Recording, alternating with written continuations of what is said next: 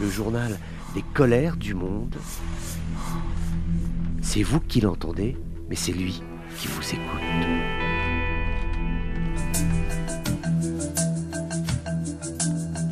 Bonjour à tous, bienvenue dans ces colères du monde. C'est une information de presse israélienne, euh, une tractation qui aurait lieu. Alors parlons au conditionnel, grande prudence, mais il se pourrait, d'après ce journal israélien, qu'il y ait des discussions qui auraient été entamées entre des émissaires israéliens et des émissaires euh, du Hamas. Le deal serait le suivant, la libération des otages israéliens restants à Gaza, qui sont toujours vivants, ceux qui n'ont pas été tués euh, dans les bombardements, ils seraient libérés en échange de quoi?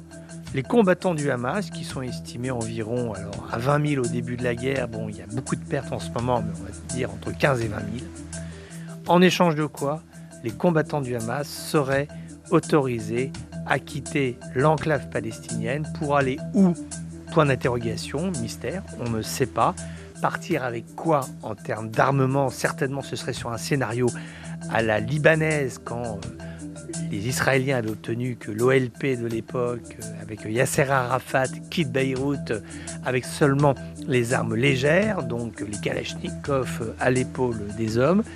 Et donc l'idée sur la tractation actuelle serait que ces hommes soient autorisés à quitter l'enclave vivant et qu'ils puissent se rendre dans un lieu qui pour l'instant n'est pas négocié, mais c'est vrai que pour l'instant, il y a quand même plusieurs euh, points où ils pourraient euh, trouver euh, refuge. Alors c'est une tractation, une formulation de tractation qu'il faut encore une fois aborder avec la plus grande des prudences, mais qui néanmoins mérite intérêt, qui pourrait laisser entendre qu'il y a malgré tout des canaux qui sont ouverts en ce temps de guerre absolue, puisqu'il y a cette percée de la force militaire israélienne qui est en train de couper en deux, qui est en train de créer un entre les positions israéliennes et la mer Méditerranée.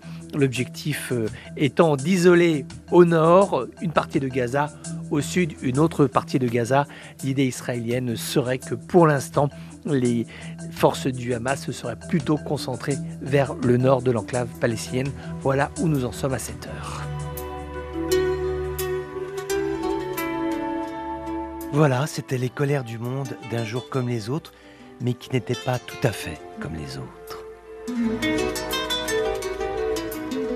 On se retrouve bientôt pour d'autres colères du monde.